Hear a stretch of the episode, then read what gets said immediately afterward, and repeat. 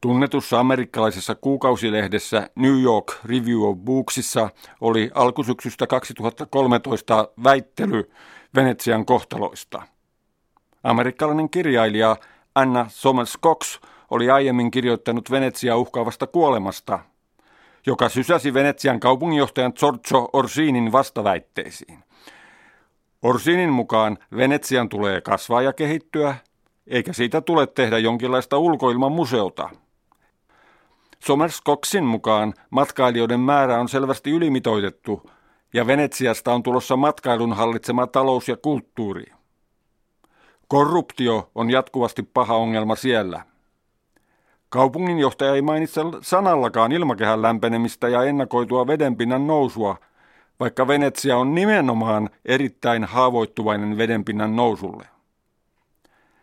Matkailu on jatkuvasti hyvin työvaltainen elinkeino, ja monet hallitukset näkevät tehtäväkseen edistää sitä, koska se myös tuo kaivattua ulkomaan valuuttaa. Kun keskiluokkaa edustavien määrä lisääntyy jatkuvasti erityisesti väkirikkaissa etelän maissa, massamatkailu on kasvamassa vauhdikkaasti. Vaikuttaa siltä, että kauniit, ainutlaatuiset ja puoleensa vetävät paikat maailmassa uhkaavat vaurioitua pahoin kansainvälisen massamatkailun paineissa, ellei matkailua pystytä rajoittamaan. Koska pienillä saarilla on vain rajoitetusti tilaa käytössä, ne ovat erityisen haavoittuvia. Tarkastelen tässä puheenvuorossa Venetsian ohella erityisesti pienehköä Balinsaarta Indonesiassa, joka on hyvin poikkeuksellinen, sillä siellä säilyi aiemmin Intiasta levinnyt hindulaisuus, kun islamin usko sittemmin levisi isoille pääsaarille kuten Sumatralle ja Jaavaan. Kun tavallisesti puhutaan Indonesian ympäristö- ja kehitysongelmista, katseet kiinnittyvät metsien ryöstökäyttöön. Suuret kaivoshankkeet ja energiahankkeet ovat myös herättäneet kansainvälistä keskustelua. Sen sijaan rannikoiden ongelmat ovat jääneet vähemmälle huomiolle, vaikka Indonesia on saarista koostuva valtakunta, jossa on todella suuri pinta-ala rannikoita. Matkailu kohdistuu pääasiallisesti juuri rannikoille. On siis aiheellista tuoda esiin nimenomaan rannikoiden kehitysongelmia. Indonesialainen ympäristö- ja kehitystutkija Johan Hardiono kirjoitti 1991 maan rannikoiden kehityspaineista. Toisaalta väestöpaine ja toisaalta muut kehityspaineet vaikuttavat voimakkaasti Indonesian rannikkovyöhykkeisiin. Hiekanotto hiekkarannoilta ja rakennusaineiden kaivaminen koralliriutoilta vaikuttavat aaltojen suuntautumiseen, ja ne lisäävät rannikon eroosiota. Jokisuistojen ruoppaaminen laivaliikenteen etujen vuoksi hävittää meriruohoa, josta meren elämä on riippuvainen, ja samansuuntaisesti vaikuttaa väylien leventäminen räjähdysaineilla öljytankkerien kulkua helpottamaan. Jaavan läheisyydessä tapahtuva merenpohjan öljyesiintymien hyödyntäminen, samoin kuin ahtaan Malakan salmen läpi kulkeva laivaliikenne, aiheuttavat veden saastumista – mutta kyse ei ole vain Jaavan rannikosta ja meriympäristöstä. Floressaaren rannikoilta kaivetaan esimerkiksi kiviä, joita viedään kansainvälisille markkinoille, eikä tämän hyödyntämisen pitkän aikavälin ympäristövaikutuksista juuri tiedetä. Hardjono korostaa rannikoiden läheisyydessä tapahtuvan laajamittaisen kalanviljelyksen vaikutuksia. Viime aikojen silmiin pistävä kehitystrendi Pohjois-Jaavan rannikolla on ollut tambakiksi kutsutun lampiviljelyn nopea leviäminen. Siinä kasvatetaan äyriäisiä ja kaloja. Jotkut väittävät tämän viljelymuodon perustuvan soiden hyödyntämiseen, mutta monin paikoin se on johtanut mangrovemetsien häviämiseen. Nämä ovat puolestaan vakauttaneet vuosisatoja sisämaasta valuneita maaneksia, ja tämä tehtävä on käymässä yhä tärkeämmäksi – kun vuoren seinämien eroosio on lisääntymässä muun muassa metsähakkuiden vuoksi. Samanaikaisesti mangrovemetsien tuhoutuminen altistaa rannan aaltojen vaikutukselle. Eräs vallitsevien ympäristö- ja kehitysprosessien ironioista on, että lammikkojen kalankasvattajat valittavat riisiviljelmiltä tulevista myrkyistä, mutta samanaikaisesti he ovat tuhonneet suometsät, jotka menneisyydessä muodostivat perustan rannikkokalojen mädinlaskulle ja äyriäisten uudistumiselle. Yhtä ironista on, että matkailubisneksen kehittäjät arvostelevat tämän kalanviljelyn vahingoittavan rannikon maisemia, mutta he ovat itse rakentaneet hotelleja ja matkailukohteita hyvin haavoittuville rannan ekosysteemeille, kuten Thousands Islandseille. Hadjono liittää tässä suoraan matkailun kehittämisen osaksi Indonesian ranta-alueiden kestämätöntä kehitystä. Matkailua ei tulekaan irrottaa omaksi erilliseksi sektorikseen, vaan se on nähtävä eräänä osana kunkin maan yleistä kehitystä. Kansalaisjärjestö Valhin johtaja Vajan Suordana toteaa. Balista tuli 1970-luvulta lähtien kansainvälisen matkailun kohde – mutta aluksi oli kyse pikemminkin kulttuurimatkailusta. Nykyään kyseessä on sen sijaan massamatkailu. Ja tämä synnyttää valtavia ongelmia. Balilla alkoi todella suuri matkailun buumi 1980- ja 1990-luvuilla. Hotelli- ja matkailukeskuksia rakennettiin vauhdilla ja koralliriutat ja mangrovemetsät saivat väistyä aurinkoisten hiekkarantojen tieltä. Kun sinne syntyi merkittävä hotellikapasiteetti, Indonesian hallitus ryhtyi järjestämään kansainvälisiä konferensseja siellä. Matkailijoiden määrän kasvu oli huima Balilla 2000-luvun alussa. Kun heidän määräkseen arvioitiin miljoona vuonna 2001, vastaava luku oli 2,5 miljoonaa 2012. Joka vuosi käytetään 700 hehtaaria maata hotellien ja luksusasuntojen rakentamiseen. Muutamat isot hotellit käyttävät pääosan arvokkaista ja niukkenevista makean veden varannoista. Hotellihuoneet saattavat kuluttaa 300 litraa vettä vuorokaudessa. Balin infrastruktuurit ovat jääneet jälkeen tästä kehityksestä. Kun autoliikenne on lisääntynyt 13 prosenttia vuodessa – Päällystettyjen teiden määrä on lisääntynyt vain kolme prosenttia, mikä on johtanut valtaviin ruuhkiin.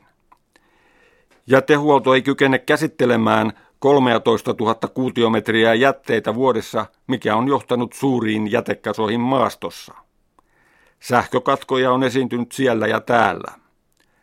Maakuntaparlamentti on pyrkinyt vaikuttamaan asioihin säätämällä uusia ympäristölakeja. Maakuntaparlamentin jäsen Ketut Adjana kritisoi hallinnon toimia. On totta, että uusi ympäristönsuojelulaki on hyväksytty, mutta bupatit eli maakuntajohtajat, jotka rahoittavat projekteja ja ovat läheisessä yhteydessä turistihankkeiden kehittäjien kanssa, ovat tehneet kaikkensa estääkseen uuden lainsäädännön soveltamisen käytäntöön. Heidän päämääränsä on ansaita rahaa, jolla he pystyvät rahoittamaan vaalikampanjansa. On sinänsä hyvä, että Bali vetää puoleensa turisteja, mutta Balista ei tulisi tehdä pelkkää turistikohdetta. Paikallishallinnolla ei ole lainkaan pitkän aikavälin perspektiivejä, vaan halutaan nopeita tuottoja sijoitetulle pääomalle. Ja juuri matkailu näyttää tarjoavan tähän mahdollisuuden. On historian ironia, että jonakin päivänä tulevaisuudessa, kun matkailu on täysin läpilyönyt saaren, matkailijat saattavat vähentyä – koska he eivät näe enää sellaista, mitä he olettivat näkevänsä. Valin matkailuviraston johtaja ja hotellinomistaja Idabakus Kurahviaja myöntää, ettei kaikki ole kohdallaan. On ilmeistä, että matkailu on läheisessä yhteydessä kulttuuriimme. Jos massamatkailu kehittyy sellaiseen suuntaan, että se uhkaa tuhota kulttuurimme, meidän ainutlaatuisuutemme uhkaa hävitä mutta emme ole vielä menettäneet kaikkea. Mielestäni suurimpia ongelmiamme on tiestön puute, vesihuollon vajavaisuus, infrastruktuurin vajeet, sähkön tuotannon riittämättömyys ja puutteellinen jätehuolto. Runoilija ja teatteriohjaaja Ketut Juli Arsa tarkastelee kulttuurin tilannetta. Hänen mukaansa vallitseva kehitys uhkaa Balin perinteistä kulttuuria. Perinteisestä balilaisesta kulttuurista on tehty kauppatavara. Balilaiset ovat periaatteessa kiintyneet perinteiseen uskontoonsa ja kulttuuriinsa, ja he noudattavat rituaaleja ja käyvät temppelissä. Mutta uusi massamatkailu on mullistamassa näitä käytäntöjä. Paikallisten kulttuurien monimuotoisuus ja rituaalien omalaatuisuus ovat katoamassa ja koemme kulttuurin yhdenmukaistumista. Monissa paikoin tarjotaan matkailijoille tarkoitettua standardisoitua kulttuuripakettia. Mutta ihmiset ovat rikastuneet ja heidän aineellinen elintasonsa on kohonnut. Niinpä useat balilaiset eivät tajua meneillään olevia muutoksia ja he sanovat olevansa tyytyväisiä. Kylätemppelin brahmaani Ida Pandita Atsaria esittää puolestaan hindulaista kritiikkiä. Hänen mielestään aineenvalta nykymaailmassa syrjäyttää uskonnon. Kuinka perinteinen uskonto voi säilyä, kun kapitalismin voimat on päästetty valloilleen? Perinteisesti Balilla kunnioitettiin jumalia. Koska asukkaat olivat tietoisia luonnon voimista, rituaalien noudattaminen mahdollisti tasapainon säilyttämisen ihmisen ja jumaluuden välillä. Nykyään noudatetaan rituaaleja, mutta suurin osa väestöstä keskittyy aineellisten etujen hankkimiseen ja kasvattamiseen. Poliitikkojen ahneesta ja lyhytjänteisestä toiminnasta seuraa perinteisen viisauden katoaminen, elämän kiinnekohtien hajoaminen ja kulttuurin perustan häviäminen. Kvantitatiivisen systeemiekologian Indonesiaan 1980-luvulla tuonut ja maan riisituotannon perustan uudelleenarviointiin vaikuttanut Otto Soemarvoto kirjoitti jo 1991 ilmakehän lämpenemisen tuomista uusista haasteista matkailulle. Hänen mukaansa nähtävissä oleva merenpinnan nousu saattaa aiheuttaa suosittujen matkailurantojen, kuten Balilla, joutuvan veden alle, joten matkailuyrittäjien olisi syytä ryhtyä ajattelemaan todella pitkän aikavälin näkymiä ja arvioimaan toimintansa perustoja uudelleen. Siirrytäänpä takaisin Venetsiaan.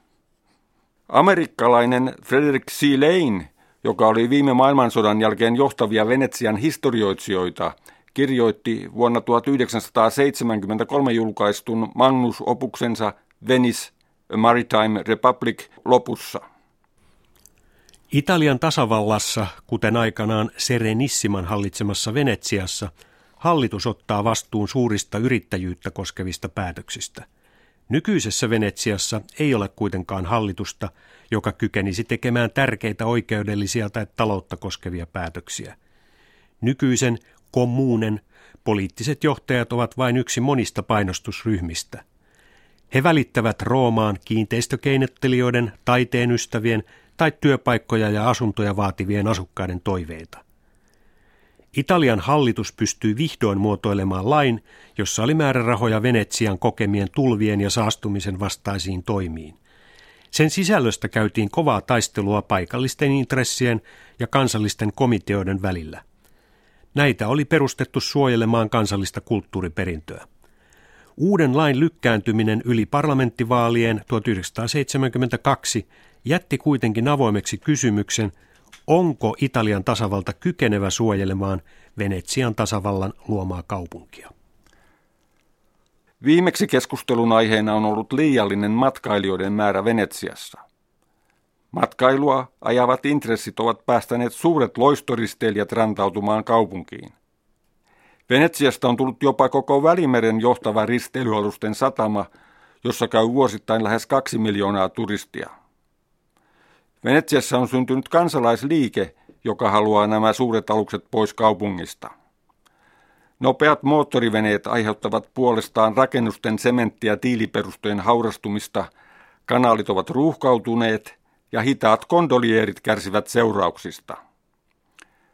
Monet perinteiset asukkaat valittavat inhimillisen mittakaavan unohtamisesta ja jotkut puhuvat kaupungin muuttumisesta uuneksi Disneylandiksi.